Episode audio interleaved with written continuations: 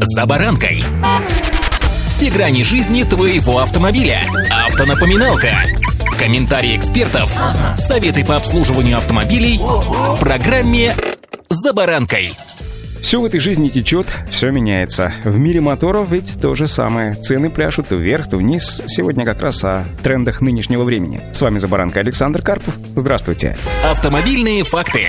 Средневзвешенная стоимость автомобиля с пробегом по итогам прошлого года достигла 1 миллиона рублей. Об этом сообщает Автостат. Также эксперты агентства отмечают, что данный показатель растет уже на протяжении последних четырех лет, но в прошлом году его рост ослаб. Так, в 2020 году стоимость увеличилась на 10%, в 2021 на 22%, в 2022 году на 33%, а теперь только на 17%. При этом за последние 4 года средневзвешенная стоимость автомобилей бывших употреблений выросла вдвое. В 2019 году она составляла, согласно статистике, около полумиллиона рублей. Структура каналов продаж складывается под влиянием ситуации на финансовых рынках и законодательных ужесточений. До декабря прошлого года основным каналом пополнения складов вторичных автомобилей был выкуп. Доля комиссионных продаж сильно, в общем-то, не изменилась, поскольку физические лица по-прежнему предпочитают именно такой способ реализации своих автомобилей и приобретения нового. Рост доли перекупщиков тоже не способствует росту популярности комиссионных продаж. Эксперты ожидают прироста доли китайских автомобилей на вторичном рынке. И автодилерам придется учиться продавать и их, учитывая ограниченные знания потребителей о брендах, особенностях и возможностях данных автомобилей. Учитывать придется и колебания цен активов на рынке. Еще специалисты ожидают понижения ключевой ставки. Последнее – один из решающих факторов, который, сами понимаете, влияет на рынок.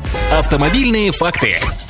Что же касается автомобильного рынка, то в прошлом году рынок автокредитования показал положительную динамику. Так, количество выданных автокредитов в нашей стране выросло на 67% по сравнению, например, с предыдущим годом, 2022. В денежном выражении рынок автокредитования увеличился почти вдвое, прибавив 99%. По данным агентства «Автостат», доля кредитных новых легковых автомобилей по итогам 2023 года составила 43,5%. При этом доля кредитных автомобилей с пробегом составляет всего лишь чуть более 8%. Что интересно, доля кредитных автомобилей до 10 лет оказывается втрое выше – 25,5%. Также известно о среднем размере автокредита в прошлом году. На новые легковые автомобили он составлял 1 миллион 620 тысяч рублей, на поддержанные 1 миллион 290 тысяч рублей. Появились данные и о структуре автокредитов. В сегменте новых легковых автомобилей доля залогового кредита в минувшем году оказалась 84%. Этот показатель снизился на 2 процентных пункта по сравнению с предыдущим годом, 22 Доля постзалогового кредита, напротив, возросла возросла с 9% до 13%. Соответственно, доля потребительского кредита тоже сократилась на 2 процентных пункта, составив всего лишь 3%. В сегменте автомобилей с пробегом больше популярностью пользовался потребительский кредит под залог автомобиля. На его долю приходится 47%, тогда как годом ранее этот показатель был равен 36%. Залоговый кредит составляет 40% против 48% в 2022 году.